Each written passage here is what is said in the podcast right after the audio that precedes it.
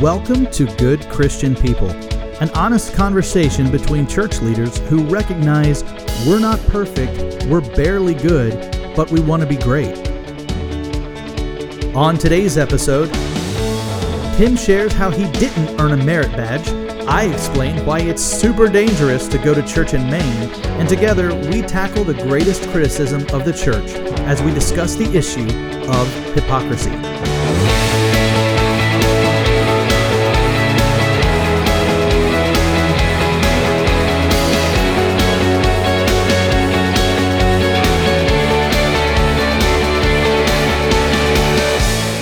Everybody, and welcome to the inaugural episode of Good Christian People, the podcast. I was not one. told to say the podcast. to the 12 people who are hanging out with us. That's optimistic. Welcome.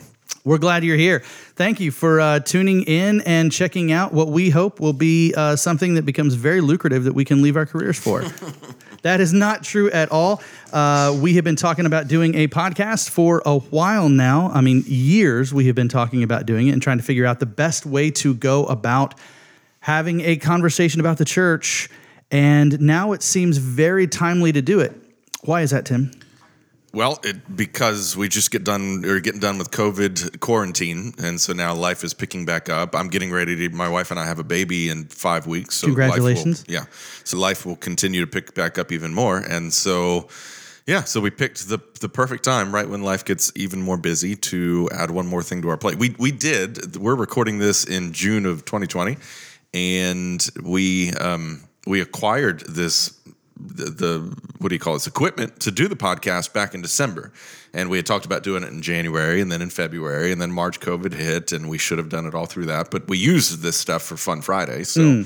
Uh, it was, so we did their, you know, those little like broadcasts on to our church family on Friday nights, which was fun. But yeah, I think now that that's done, I think it's a perfect opportunity to jump in and have serious conversations. Like I told you before, and I, I need you. I, I think you need to explain to the audience what good Christian people means. Sure. Um, but w- we are, as I said before, we're just two regular dudes who are trying our best to be pastors.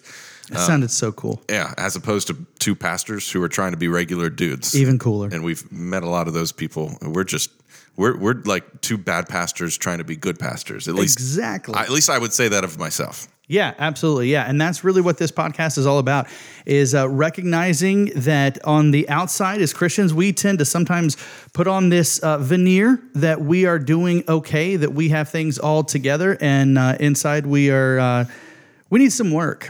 And that's kind of what we're about. Good Christian people that on the outside we look okay, but we recognize that we need Jesus and we need to address some of the things that are going on. This is like a self help podcast, uh, but it's probably not going to be very much help. Um, and so we're going to be looking at the church. We're going to be examining what the church looks like, how we can improve things that we have not always gotten correct, and then also kind of internalize it and look at our own lives and how we have not done so great, all within the hope that we become better and more like Jesus along the way So we're planning on a public confession of sin every single every single week. wonderful. And then we want you guys to follow us on social media and uh, and lay out all your sins bare because uh, that's scriptural to uh, make sure that you put your sin out there on social. Yeah. Yeah, and so uh, we just probably should go ahead and introduce ourselves. Um, Do it. You're for, you're you're the host, dude. I feel so weird because you're my boss. But um, my name is Jeff Higgins. I am the worship pastor and missions pastor and collegiate pastor at Faith in Glen Burnie and the floor sweeper. and the floor sweeper. Uh, come on, I don't do that. Not because I, not because it's don't do that. beneath me, because I don't know how. I have been here since 2003 on staff, but I rolled in here in 1991 uh, to join the church with my dad, who was the worship pastor at the time and still is one of the ones here. And I met this guy to my left, the Right Reverend Timothy James Byer. Reverend Doctor. You were the Reverend Doctor when we were 11. Yeah, You insisted. For sure. Yeah. And so yeah, so is that my cue? Yeah, it's your cue. right. I'm just dropping in. Wonderful. So yeah, my name is Tim Byer, and I serve as the lead pastor here at uh, our church that I've grown up in. I was actually a baby born in the nursery, not literally, but you know, dropped off in the nursery when I was just a little tyke. and grew up here and now have the strange and wonderful blessing slash curse of pastoring the church I grew up in, pastoring some of the people who who changed my diapers when I was a child, and they remember they remind me of it from time to time. And so, uh, yeah, Which is totally normal to do, by the way. Right. So I'm just uh, like to, to get back to the normal guy trying to be a pastor. Like I'm just the I'm the normal guy who went to public school to public college and then just jumped right into ministry when I graduated high school. You know, when I was going to a public college, uh, trying to make money with an IT degree. And uh, then I finally did go to to um, seminary, but it was online, so that doesn't really even count. Count. So yeah, so I'm just a regular dude trying to trying to love people like Jesus, man. That's it. Yeah. And uh, I don't know if this is appropriate to say, but let's go ahead and set the tone for our podcast. I do believe that from the pitch pipe? stage, no, that from the stage, my father one day um, announced that you had grown up in the church. Not Mm-hmm. only had grown up in the church, but something along the lines of you had been conceived in the back row. Correct. Yeah. I cannot comment on that. I, I can comment that it happened. I can't comment anymore because there is pending litigation. Yeah, absolutely. Yeah. I- if I were your parents, I would totally sue you too. And uh, so, as we grew up in the youth group together, um, and we were good friends, and then went off separate ways to different ministries, and then God, in His uh, infinite sense of humor, brought us back to now be a part of leading His church, and uh, and that is a daunting task that we are trying to do as best we can. And one of the ways, one of the tools we're going to try to use is this podcast to speak to our church people, but also even if you have no affiliation with our church at all, we definitely um, want to hopefully encourage you during this time as we take a look at the church. That's the hope. I mean, I mean, I, I think we would love to get you know seventeen people or so to listen to the podcast. I think that would be that'd be a win. That would be. Uh, it's, it's about 16 more than I think are going to. My mom's gonna listen for That's sure. That's true. Your mom is our biggest fan. It's, Absolutely. it's great. That's Yeah. uh, and she's one of the ones. It's like I changed your diaper. It's like, well, of course you did. You're my mom, and uh, and so that is what we are about. That's who we are. And um, so if you want to check us out on social, you can. Uh, and so we're going to kind of jump into it today. Good Christian people, we are going to take a look at our lives at our churches and how can we improve. Um, there are literally, I looked it up uh, because I was reading the Podcasting for Dummies book. I was skimming it because I'm a dummy dummy. And it said that there were like 800,000 different Christian podcasts or Different- religious pod- podcasts. Religious podcast. Religious podcasts. Eight hundred. Okay, wow. I know. That has, I have to imagine that has to include some of the ones where the uh, all they're doing is taking their sermons and just uploading them as a podcast. I hope because otherwise that's a lot of, I don't. There's hardly eight hundred thousand Christians. I know, just in our church alone. Yeah. And so uh, we thought, you know, 800,000 religious podcasts, and um, I- we definitely needed one more. Sure. And so we're 800,001. Um, don't do the math on that or don't look it up. But uh, we're going to open it up today. We're going to be talking about something a little serious. And so we're going to try to lighten it up as we look at how Christians tend to bend the rules to their, uh, to their will and what they like to do. I want to bring up some rules that I found online. I went to a message board called Baptist Board. Uh, and if you have some free time to waste, definitely don't go to this website. so if you're a board Baptist, If you're a board stay away Baptist, from Baptist board. Oh, I like what you did there. That's why you get paid the big bucks.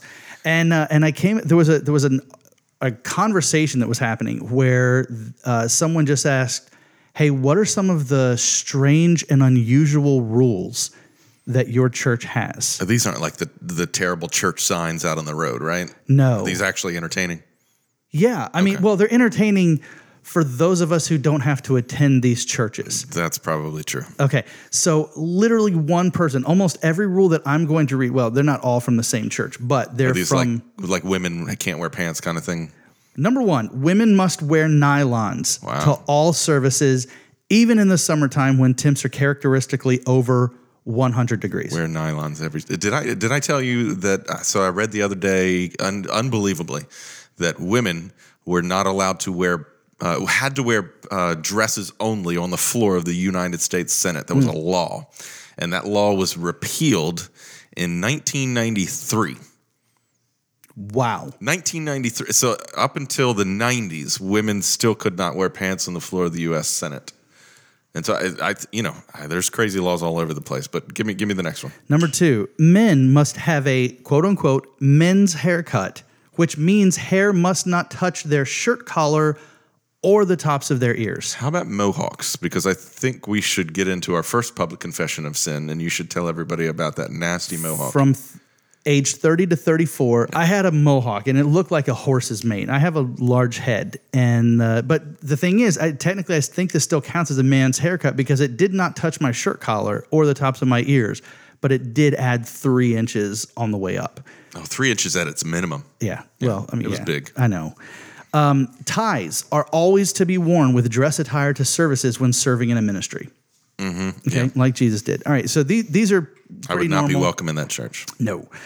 Ushers are required to buy a suit coat that is distinctive to ushering. They had to have a burgundy suit coat Oh. in order to be able to serve the church. Remember when we used to back years ago here in this church, we used to have pageants, and all of the ushers we would make them wear cummerbunds. Even the ladies, Mm-hmm. Oh, yeah. the women and the men would all Yeah. wear cummerbunds. So Yeah.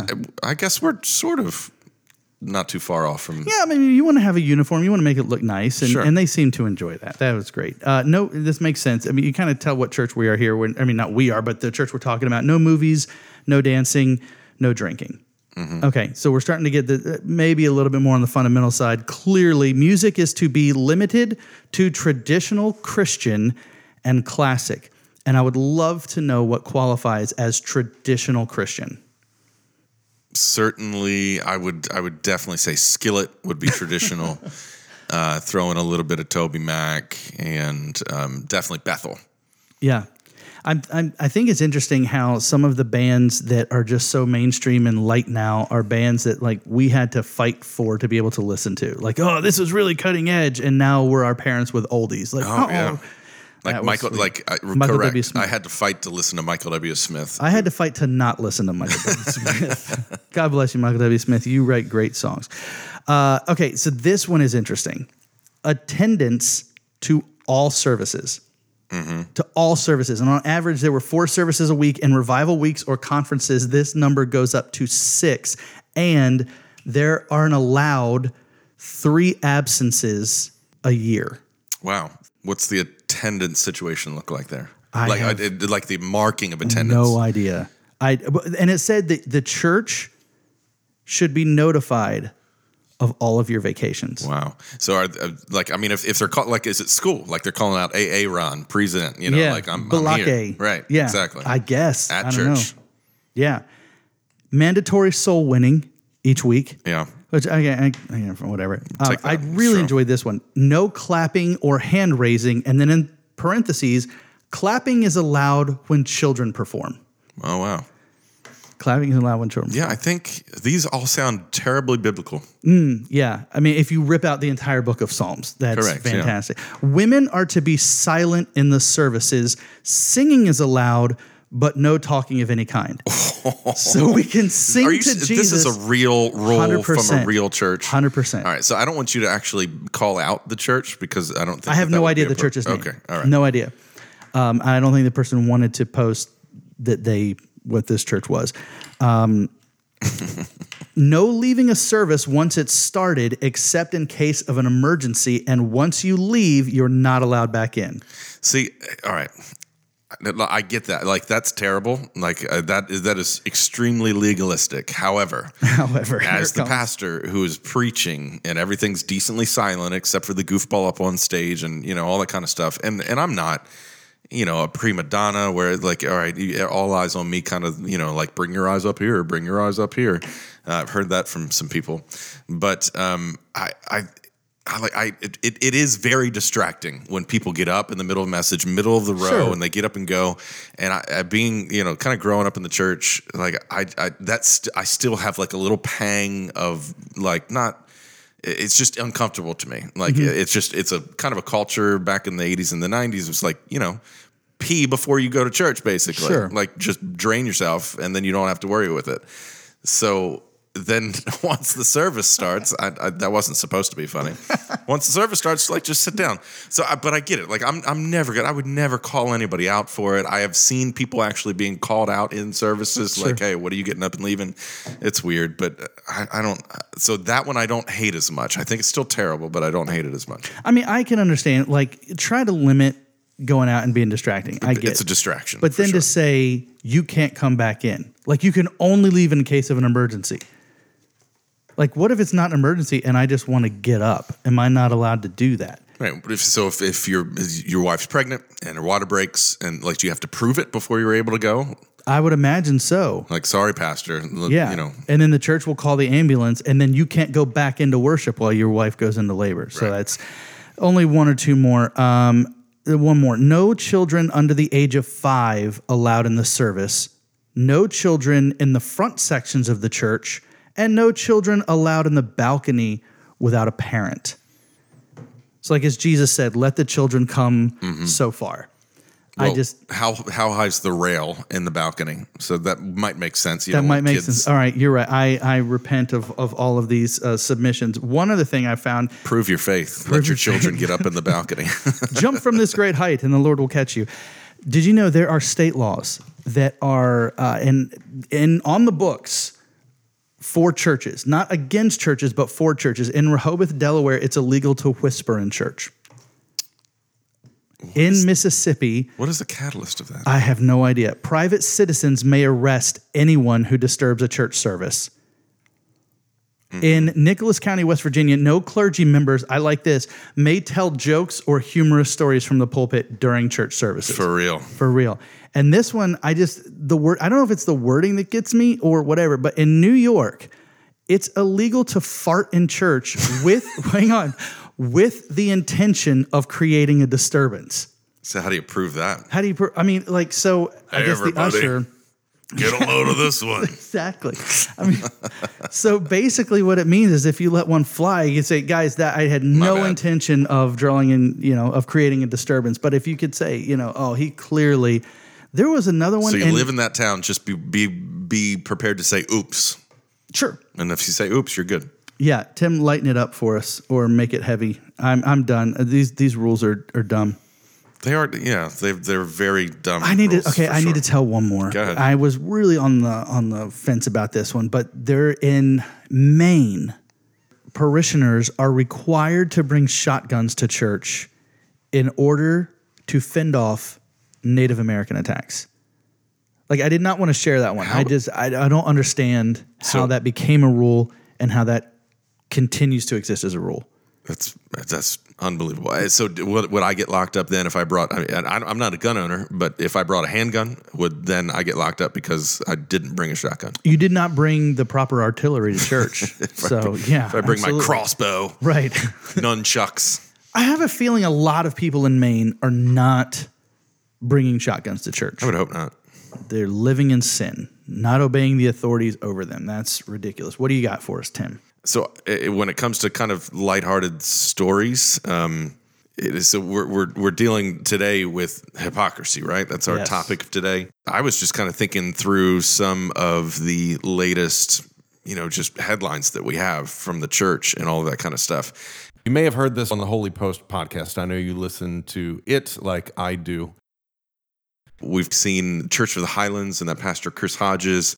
He liked a few tweets at some point in time. Then, you know, cancel culture came and, you know, it brought it to the attention of the school board. A couple of their campuses, they meet in schools. And so then the school board told him he couldn't meet any, you know, and it's cancel culture, right? We, we mm-hmm. know cancel culture. But I would suggest, kind of on this, just to introduce this hypocrisy topic, the church did a pretty good job of authoring cancel culture a long time ago. You, you remember 1997 growing up in a Southern Baptist church? What happened in 1997? 1997. Walt Disney World Hmm. decided to start having a gay day, they called it. And so what did the Southern Baptists do? No, thank you. Boycott. Absolutely. Walt Disney World, you are canceled, which unbelievable. It's just stupid. And it worked.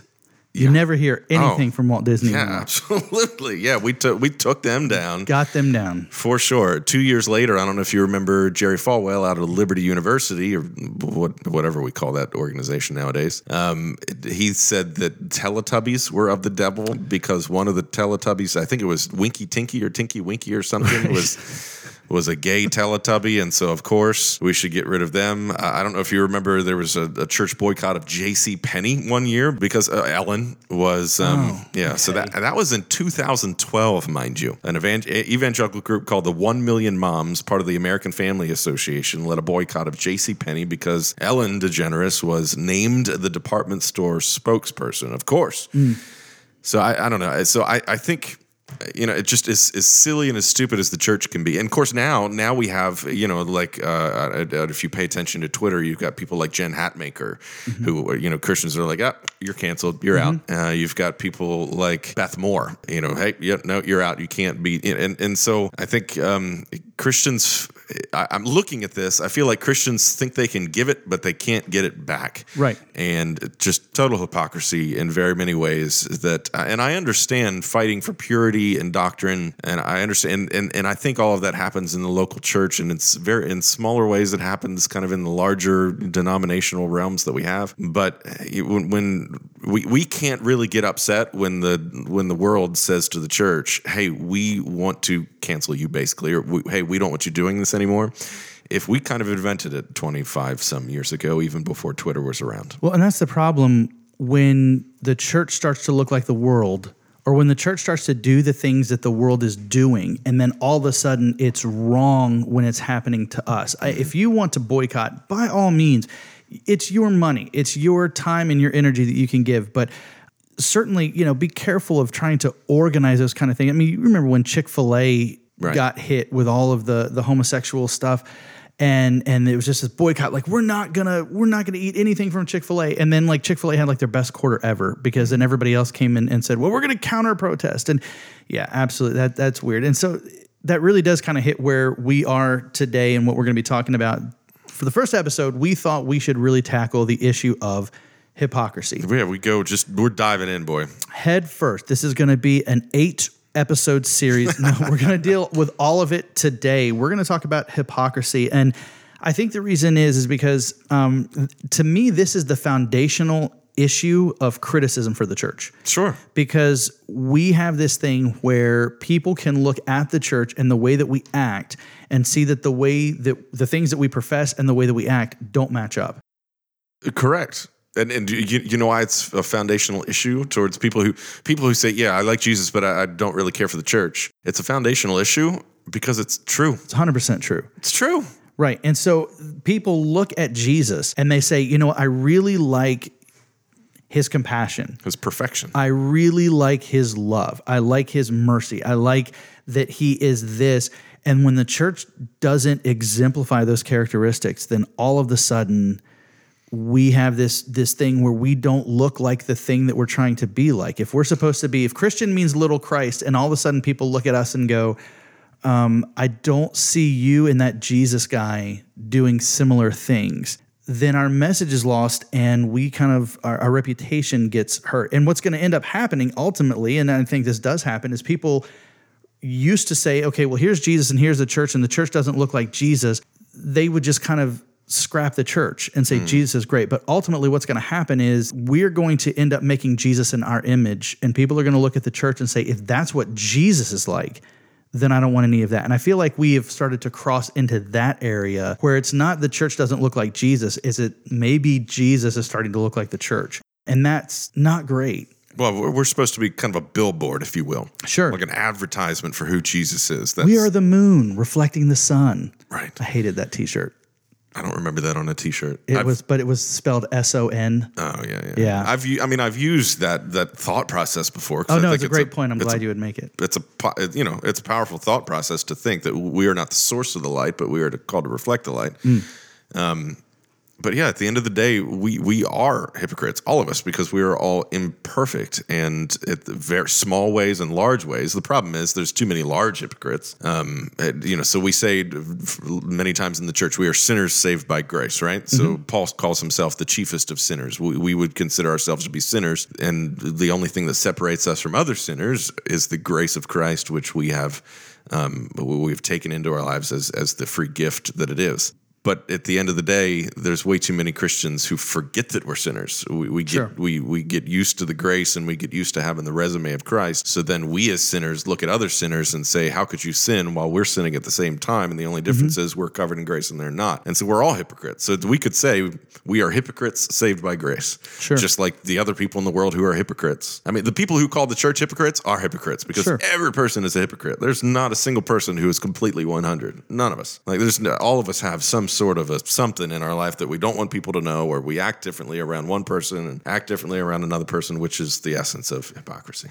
And I think it's good to acknowledge that. We have to acknowledge that. But then at the same time, in that acknowledgement, you can't be okay with it. Like that can't be something where we say, "Of course. I am a hypocrite," and I sort of own that. And uh, and so, but that's what we have work to do. And I think that's why hypocrisy is so important to address.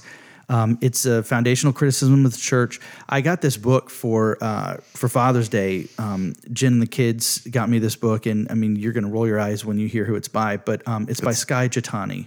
Which is fine because it's a podcast and no one can hear my eyes rolling. That's true, but I'm telling you guys, his eyes are going to roll because uh, I am a huge fan of Skye Jethani, He's, and uh, he's a bright dude. he is smart. And um, I actually went on him one of his live videos one time and presented a question to him. And Did he did he take it? Yeah, but it wasn't a very good question. Did you jump up and down? I, I mean, I I fist pumped silently, but my question was really dumb. Um, yeah, and so in his book, it's called "What If Jesus Was Serious." His whole premise is that the reason we have kind of this hypocrisy, the reason that people look at the church and go, "We don't like what we see," is not because the church takes Jesus too seriously. It's because we don't take him seriously enough. Mm-hmm. That when it comes to things like the Sermon on the Mount and the message that that Jesus gave and the way that he told us to live our lives, that our approach to it is that is a great ideal that is a utopia that someday we will get to but like that's not possible for us. So in in essence we sort of make up our own holiness and our own path to jesus. And if we just said what if jesus really meant what he said and that we lived like that then the world would see something completely different and go that way. Uh, and i thought it's just such a a great book. If you if you haven't gotten it which uh, you probably haven't because you probably never heard of Skye Jethani. What's it called again? What if Jesus was, serious? yeah. And he even draws in it. It's great. I, I think I presented a similar conversation, a similar question to the church a few weeks ago when we've been looking over justice passages. You know, all the times that God calls His people to justice, and I at the end of the message said, "What if God was serious?" Sure. Yeah, I mean, what if all these things that we brush over, he was, and so here, here's a, a passage from Isaiah speaking of hypocrisy that I really enjoy, and this kind of even ties in some of your stupid rules. Isaiah twenty nine thirteen. Um, this is one of those woe to Jerusalem, woe to Israel passages. Um, verse 13 of Isaiah 29 The Lord said, These people approach me with their speeches, they honor me with lip service, yet their hearts are far from me, and human rules direct their worship of me. Wow. You know, we can say one thing, but it's you know, God looks at the Pharisees and says, "You guys are whitewashed tombs." He looks at he can look at wolves in sheep clothing and see the wolves that are behind. He can look at the Tim Byers of the world and uh, look at my persona on a pulpit on a Sunday and know that I am not that picture of perfection. The rest of the 167 hours of the week. Yeah. I mean, Jesus, it's amazing when you look at his message and his life and ministry, how often he was speaking out against hypocrisy, particularly in the religious community. Mm-hmm. That they they said one thing, they lived a different way, and their hearts were just like not that that they didn't match up. And so Jesus really took issue with that. I mean, we were in staff meeting just the other day and we were talking about how Jesus was feasting with the tax collectors and the sinners. Like the tax collectors and the sinners, they knew who they were. Yeah. They weren't acting like they were not what they were. And and Jesus was drawn to that. He still obviously wanted them to change. He's not sitting there going, "Hey, it's cool that you're that way.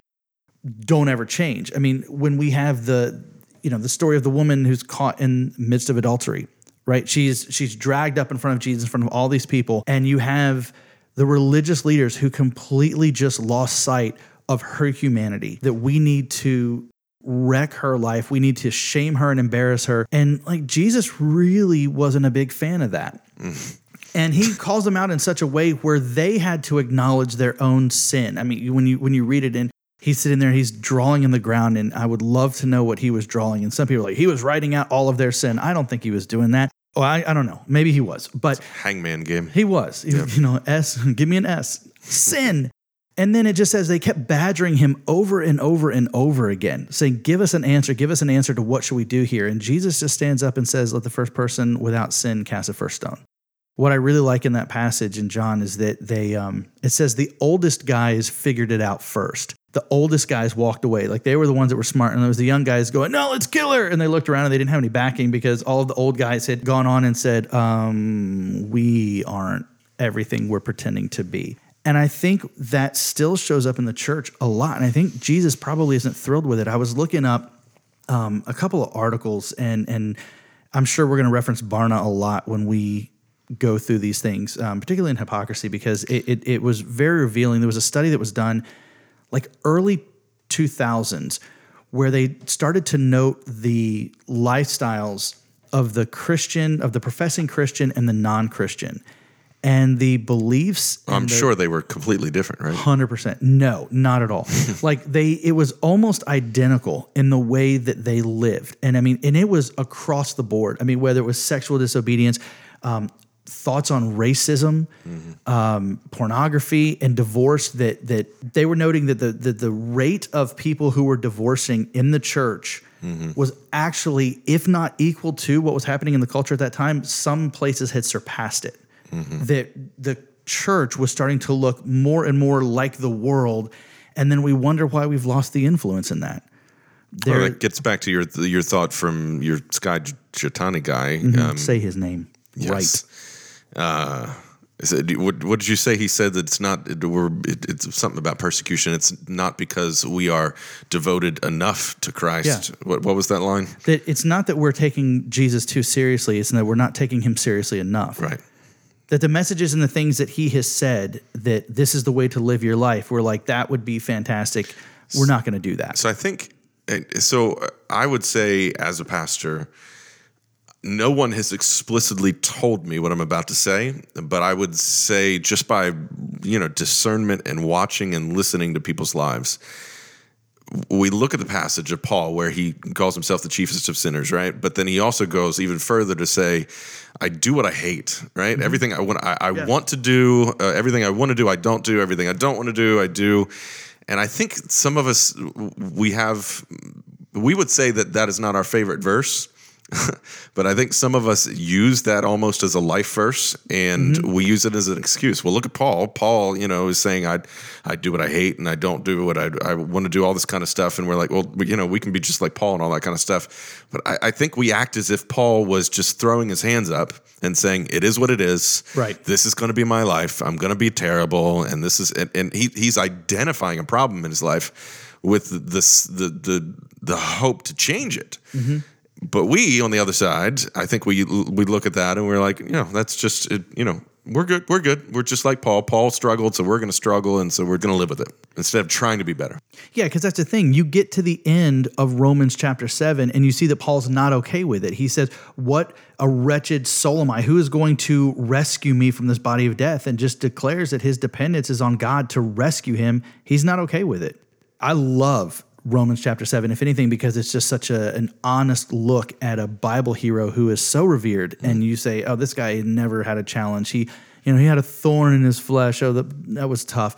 But he really struggled. And there were things that, you know, he did not necessarily acknowledge to, you know, in the whole of scripture, Sure. saying, Here are my sins. But he he had something that was going on, going, There is a there is a war waging in me between what I want to do and what I know I should be doing, and they don't match up. And the one of the things I came across when I was looking at that Barna study and and and through Skye Jethani's work, I found this article. It was on Christianity Today, and if you're listening and you have time, look up the scandal of the evangelical conscience: why Christians don't practice what they preach. It's on Christianity Today. Uh, it's by a guy named Ronald Sider, and it's a really really long article that addresses in detail all of these areas where the church where Christians, professing Christians, had been hypocrites. Mm-hmm. But what was really interesting is at the end of that article, he starts saying, you know, here's some rays of hope, here's some encouragement. And what they noticed was that the numbers changed drastically when you stopped looking at those that just profess to be Christians and what we would call, I think Ed Stetzer in that book we were reading called casual Christians, and actually looked at people who really were, for lack of a better word right now, saints. Uh, not like the Fervent. saint, yeah, Yeah. fervent. That this is something that that was this changed every area and impacted every area of their life. That the the difference between the casual Christians and the saints, those who had like real faith, was just drastically different numbers, Sure. and it it just And the divide is growing. Right. And the more that you look like Jesus, the less you're going to be hypocritical because you see your sin in the light of his holiness. You experience his grace, you understand what he has done for us, and then you go, okay, I don't want to be the way that I was, and I want to allow Jesus to help me be different. Sure. And that's, you know, that was a, a really, really powerful article. I could read that that whole thing um, a whole bunch. So I would recommend that really well. Yeah, I think there's a lot of there's a lot of Protestants or evangelicals, whatever whatever we want to call them, who uh, will downgrade the Catholic Church because they would say too many Catholics, you know, will live their life like they want to. They'll you know they'll sin on Saturday and they'll go to confession on Sunday, right? Sure. And then you know rinse and repeat, rinse and repeat. Uh, you know, uh, just because the Protestant church doesn't have a confessional booth that you go into, I don't know that many Protestants uh, live much different than that rinse and repeat schedule. Sure. And just come to church, uh, get a pep rally, talk about how Jesus loves us and he saves us from our sins, and then we'll come back next Sunday, and it doesn't matter how we live in the meantime. And I think that's due to the fact that if you kind of see the progression of Christians, it, it, it kind of all Christians sort of follow us, uh, not all Christians, but many Christians follow a specific journey. When you have people who come to Christ, we've all seen those people who they give their life to Christ, particularly like people who have um, lived a little bit and they come to Christ a little bit later. They are totally in love with him. Like they they want to do everything that it's like a whole new world is open. They've been set free, all and it's Paul this, conversion, Saul to Paul. It's a it's a major it's a major moment, and the problem is if in that journey, and it doesn't matter when it happens. I mean, you could be. I mean, I feel like we were. I make the joke. You were conceived on the back row. I was. I was salvation by conception kind of thing. That we've been saved for a real long time, and if you're not careful, then after a while, the reality of what Christ has done for us becomes sort of just old hat and we get used to his grace that sort of says, you know what, if I go do this thing that he tells me not to do, I'm not actually going to explode. The world's not going to end. I can go do that thing and Jesus is still going to love me. And we take that grace and we allow it to, uh, in our minds, just I'm going to go do whatever I want to do. Sure. Should we sin so that grace would increase? No, Right. So that sounds biblical. It does. Uh, so let me let me shift the conversation. So so we've agreed the church is full of hypocrites. Uh, you know, hypocrisy is a part of being sinners, and we are all sinners, uh, just saved by grace. So, for the people who look at the church and say, I want nothing to do with that, I'm just going to follow after the perfection of Jesus and I'm not going to hang out with the rest of those hypocrites. Number one, I think that that's short sighted for them to deny their own hypocrisy. But what, what do you say to someone who, um, how, do you, how do you counsel in that to say you still need a greater community of the, the, you know, the priesthood of the believers, the assembly of the saints? How do you help someone to get over that hurdle of the church is full of hypocr- hypocrites? I th- yeah, that's a good question. I think the answer to that is again an acknowledgement that we are hypocrites, but then also point to the reality of, of we are now trying to do what we can to not be this way. Um, and I, I think if th- there's probably some internal work that needs to be done in the church before that's going to get fixed. That if we just say, "Hey, listen, yes, we," f- if, if we just end with, "I acknowledge that I'm a hypocrite, and I acknowledge that I don't always look like Jesus, and I acknowledge that what I profess and what I act like and, and how I behave, they don't always align." Mm-hmm. If we just say, "Yes, we acknowledge that," then people are going to go, "Okay, so what are you going to do about it?" And like, "Oh, nothing. I've acknowledged it." I think we have to then begin the work of saying listen, we're not going to be this way. We're mm-hmm. going to try to identify that and then learn and then make a move. And so, how do we do that? And I think at, at first, as we've been talking about, it comes with a, a lot of personal examination. Um, yeah, I, think- I, I would say we we stop doubling down, right? So there's too many public figures who are never wrong, ever. The left is never wrong. The right is never wrong. They just and so there's there's no there's never a mention of hey I need forgiveness. There's and some have even said I've never asked for forgiveness. Um, there's we we there there we can't double down on our wrongness. We have Sure. to identify it and show and actually say that we're trying to not do this any longer. So instead of you know it, instead of throwing up an ego, puffing out our chest and saying, "Yeah, um, I, I- no, I'm I'm I'm good, I'm good, I'm good, I'm good," and just basically basking in our hypocrisy, like you said, we identify. Yeah, you're right. I am not perfect, but I am trying to be better. Wouldn't it be great if everybody we knew, we knew that they were trying to do better? Sure. Like, isn't that kind of the point even of this podcast that Sure. we're not good, but we're trying to be good Christian people, right. and we want people to know that we are trying. And I think that also comes with the reality that we have to figure out why are we doing this? Why are we acting this way? Um, to me, I you know I, I don't want to. In counseling, they say don't ever use you know absolutes, but I think a lot of it has to do with the fact that we hate sin, mm-hmm. right? And that's good. We should. We should. We should hate sin. The problem is we see the sin of other people, and very often the sin we get the angriest at oh, is the sin that we do that we see in other people. Mm-hmm. And that we're very quick to say, no, no, you shouldn't be doing this. You shouldn't be doing this. And that is even almost like a form of self loathing. Like, I hate this sin as if we're saying to Jesus, see, God, see how much I hate this sin that I do. I'm willing to call it out in other people. And Jesus is going, call it out in yourself first. I believe that's scriptural. We only like judgment when it's on other people. Sure. Like, other than that, like, don't judge me, but I'll judge you.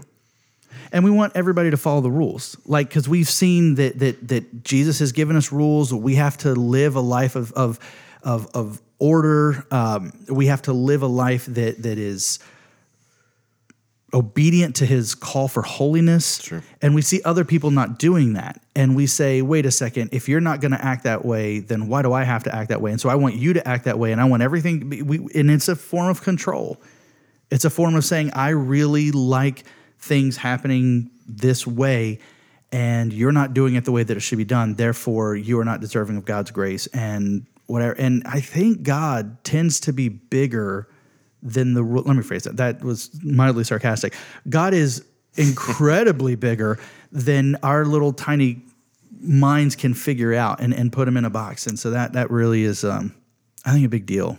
So would it be fair to say, just kind of a boil down, tweet sized, um, you know, answer to maybe how do we overcome hypocrisy in the church? Would it be fair to say, and feel free to edit this for me, but um, to say we are not perfect, but we're not satisfied. We are trying to be better. Right. Does that overcome hypocrisy No. from the outside? No, it's for no, because I I think that is the start for sure. So it's an identification of the problem. Mm-hmm. It's a, a, a, a said that we don't want to be in the problem, and we're trying to move ourselves away from the problem. I think where you really start to gain traction is when people can see the change happening. That if we spend 30 years going Trying. right, or, or not even trying, but if they just say 30 years of acknowledgement, guys, we're hypocrites, guys, we're hypocrites, and we're trying. Okay, well, what are you doing to try? Uh, I came across this article by Jen Wilkin on uh, Christianity Today, and it was called "If You Want to Love Your Neighbor, Start by Hating Your Own Sin." And it was this idea that there is no such thing as like a victimless sin or an internal sin that's just between me and God. Because if I am, if I'm sinning and I have division, I have separation with God, that He and I are not on great terms, it's really going to impact the way that I love you. Mm. It's going to impact the way that I, the, the further I move away from Jesus, the less I can look like Him externally. Sure. And so we have to first go, I need to do some examination. Why do I feel the way that I do? What am I doing? And then how do I go, I need to really challenge these ideas and make sure that I'm bringing my life in line with Jesus. Sure. So what um, I, I we talked about doing a public confession here. Yeah. So I think we we might come to that that spot. Um, Yeah, this is this is going to be the most uncomfortable moment of Each each, and every one. Each podcast, we've so church, we've built in uh, this idea that it would be totally wrong for us to sit here and uh, dump on the church and point out all of the flaws of the church and not acknowledge our own individual ones. Because again, we can look externally all we want, um, but we ultimately have to come back and say we are what makes up the church. And if the church has a problem, it's because of the people that are in it. And so now comes the time where we do have a time of confession where each week, Pastor Tim and I will come together and we will acknowledge uh, something that we have not done based on the um, based on the theme of the day. So, out of service and love to you, I'm going to let you go first. Oh, thank you. What a servant leader. Yeah. So, okay. So I had to go to my wife on this one, Jen, and I said, um, baby, I need some help coming up with an example of a time that I was hypocritical. And what is concerning to me is not a, lots. She she went back 13 years. like I can date when it happened because it was the day that our son Jack was born, um, and so he's 13 years old now. And on the day that she was in labor, we were in the hospital. It was it was me, her, her mom, and the doctors all in the room, and she was in the most agonizing pain and it was coming out in different ways. Lots of screams, lots of just! You know, what I mean, like it was awful. And in the throes of this terrible agony, she dropped a curse word. I don't even remember what it was, but she did. And Hold on. Is this your confession or her confession? it's well, yeah, It's coming, right? it's coming. And I asked her, so you're sure, you sure that you're okay with me sharing this? And she's like, I'm good. So the deal was is that in the throes of this, she let out a swear word in the midst of labor. And me being the stupid, insensitive husband at the time went to correct her on that and to be like, hey, baby, I don't think we should be swearing. And um, and then I think there were swears that came after that, um, not directed at the pain, but then at me for being stupid and insensitive. And and her point was that She in this allowed moment, allowed you to stay in the room. yeah, barely. Uh, in that moment of pain and agony, um, she said something that, okay, maybe she shouldn't have said, but it makes sense. I mean, we've all said stuff, and yet, in my Pharisaicalness, I looked at that and said, no, no, we shouldn't be saying that. But here's the deal anybody who knows me knows I'm a big fan of movies. I'm a big fan of a lot of movies, and I go to and watch just about everything that comes out. And um, there are some words that pop up in those movies that I have no issues with. I mean, obviously, I'm not going to go say them myself, but but I certainly am not filtering it through the thing of going.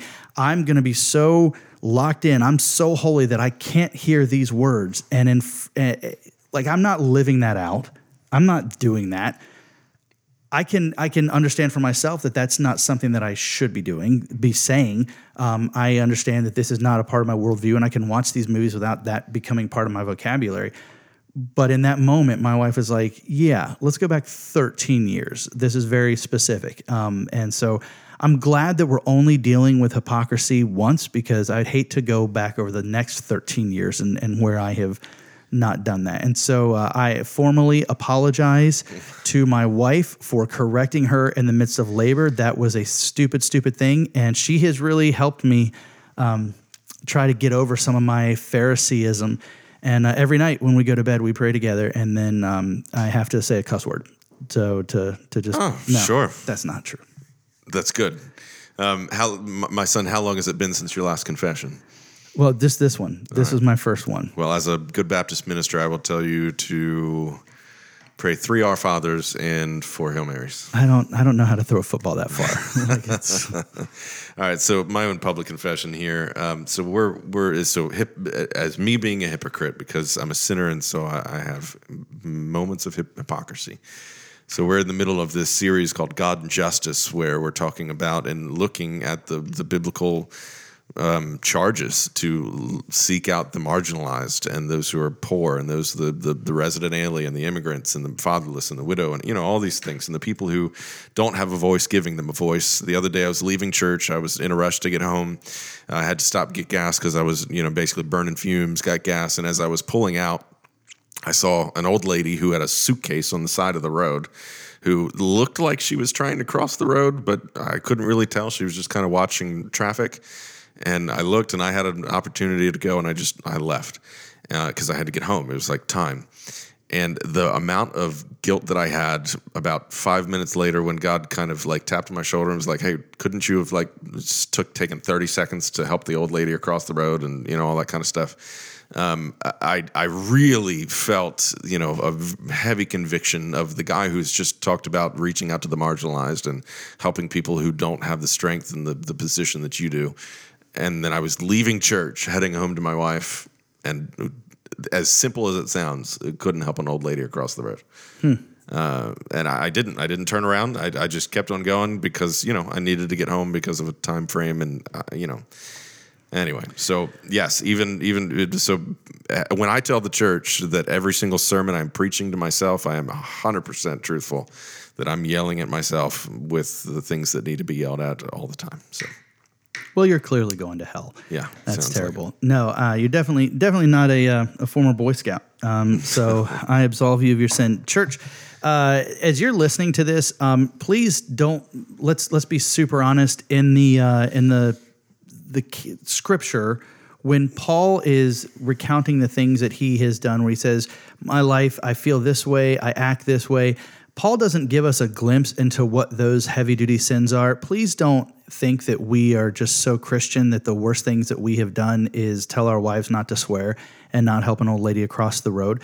Um, we definitely are uh, broken people. And uh, the one thing that I have not the one thing, but one thing that I've learned in counseling is that you don't always have to tell everybody all of your dirt, but you do need to tell somebody your dirt. Yeah. And so uh, we have those people in our lives that we can tell our dirt to. And uh, those people are not you, but we definitely want to share some of our dirt and uh, and let you know that that, that we we don't nail things um, very frequently. Well, even some of those stories, they're always symptomatic of something larger Absolutely. that needs to be worked on in your life, my life, all of our lives. I mean, so. now granted, yours happened two weeks ago and mine was 13 years ago, but that's fine. I mean, it just goes to show our level of holiness. But we want to end every on, let's episode, end on a good note. End on a good note, not just a good note, but a great note where we want to look at. Okay, we've we've we've addressed an issue, we've acknowledged the issue in our own lives, but we want to just take a minute and we want to highlight those in our community in our world who are doing the great thing. Great Christian people. Great Christian people. Do it, man. And we are going through a very difficult time right now uh, in our country, in our world, with the coronavirus, with the racial tensions that are happening um, in our country right now, and also dust from the Sahara is coming over or has come over. I don't understand that. I've not even heard of that. I don't know. And like crickets and locusts and uh, murder hornets, uh, that happened for like a minute and a half. But in the midst of, of all of this, it would be easy for the church to hunker down and just isolate and say, well, we're just going to be all about ourselves. And yet there are lots of churches, lots of ministries and organizations that are out there that are doing some amazing things. It, just in our own community, we've got a, a sister church. Um, a couple miles away, the church is Severn Run. We, uh, we've got a lot of friends there, and they are doing an amazing job feeding uh, people on a weekly basis. Mm-hmm. Their their organization is just absolutely in, uh, insane. The Southern Baptist, um, what are they called? The Southern Baptist or Relief? Baptist no, no, Relief? no. Baptist Convention. Convention. There yeah, thank SBC. you. I was like, the C stands for coloring books. I couldn't remember. Yeah, the the Southern Baptist Convention, Lutheran World Relief these guys are doing an amazing job supporting our essential workers with new PPE. There is a church in San Diego, I caught this yesterday, the Rock Church in San Diego. 4,300 volunteers over six weeks repaired 300,000 PPE masks for frontline workers. That's awesome. Um, and and obviously, like like these things are not necessarily going out and saying, "Hey, we need to get you saved and keep you from, you know, going down this dark road." We're, it's just like, look, we just want to be the hands and feet of Jesus. You talked mm-hmm. about this in, in one of your recent sermons that that is just something that we should be doing. That the way that we show love, the way that we go about things, is by being the hands and feet of Jesus, recognizing the need, sacrificing of ourselves, and saying we will do everything we can to show you love. It's something simple, yet we make complex because we feel that it needs to be profound when in truthfulness it just needs to be simple. Simple. As simple as helping an old lady across the road. Uh-huh. Yeah, thank you. Yeah. So you mentioned some organizations and some churches. I, I want to mention an individual that when, when you speak of hypocrisy and people ask the question, is that dude for real? Uh, we have a guy in our church that we've known for 20 years. Uh, I've known him for almost 30 years. Uh, I, he wouldn't want his name mentioned, so I won't mention his name. But he he's the guy who is always excited. He's you know he's he has Jesus plastered on his car, Jesus plastered on his chest. He and he's always always um, just hooping and hollering about the Lord and the, the the joy in his life and all that kind of stuff. And I have many times in my life, and I would say many, probably mm, half a dozen times, he has. Um, I've been a part of a conversation where he has been conversing with someone that just met him, just brand new. He has left because he's a social butterfly. Went to go talk to somebody else about Jesus, and they have looked at me. I'm telling you, half a dozen times they've looked at me and said, "Is this guy for real?" And having been someone who has known him for nearly 30 years, known him in the church for almost 20 years, uh, I've been on trips with him, shared a, uh, you know, a, a, a, hotel room with him on a mission trip before, uh, you know, just, just been around with him with so many different interactions. It's such a joy to be able to tell somebody, no, like he's for real. Like the, the joy that he exudes and the joy and the, uh, the, the call to evangelism in his life that he is constantly sharing the love of Christ. I'm just so thankful for um, people in our lives who obviously he's not perfect. Obviously, he's got plenty of stuff in his life that, like all of us, and we need to work on. We're asking for grace constantly. But I'm thankful for people in our lives who, even though they can be so excited about Jesus, people doubt them. The, the, the joy of the Lord is real there's a story. I know exactly who you're talking about, and uh, there's a story where um, I think somebody they were working with him on a site, and he wasn't aware that anybody was around, mm-hmm. and he stood up and he cracked his head like on an air handling unit, and and from a distance you could hear a mm, you know like a big hit, and then all of a sudden you hear, "Thank you, Lord." He came down and like his head was bleeding right? And and like in this moment of just I'm alone and I go through something difficult, the first reaction of, of that is thank you, Lord. Praise. Praise. So are you saying you and your wife would not have the same reaction? My wife definitely would, and I would have called her out on it. Uh, no, and so but but that's that's the thing. Wrapping this whole thing together is that his level of personal holiness and how close he is to Jesus, that when things happen, he just naturally exudes holiness, praise. praise. Yep. He looks like Jesus even when no one else is looking. And that's where we need to get to as a church. That point. is what the whole purpose of this uh, podcast is about is saying how can we become more like Jesus in the way that we live so that when the world sees us they don't see us they go are these guys for real and the more they encounter us the more they go those guys are for real i like the jesus that they represent well, I feel like we've had an amazing conversation. I'm hoping all of our podcast episodes will not be this long. I feel like some of that is just because on the front end we had to explain what was going on, and you know the episodes sure. to come won't be as long. But whoever, so let's think very optimistically for a second. Okay. So let's say you know it's 2024 and someone is listening to this episode right now because mm-hmm. they you know they caught like episode 200 or something uh, again optimistically, and they went back and like hey I want to listen to episode number one. Let's just just right off the bat say we are very sorry for the quality of what you are hearing right now because this is the very first one that we are doing and we are learning. Pilot episodes are never good. We've uh, been going through like TV series with the kids, and after every pilot episode, we're like, okay, let's go to the second episode, uh, and and you'll see there's there's a lot of things that have changed, and so uh, guys, thank you so much for checking us out. And our episodes will really not be that long because uh, Josie and I are going to edit out everything Tim said in post. Yeah, great. Um, so thanks for listening. Please subscribe to this podcast on wherever you're listening to podcasts. Uh, join us on social medias on all the different formats. You can, uh, we'll let you know when new episodes come on, and we can't wait for the next time that we get a chance to come together and fix the church. And until then, be, be good. good.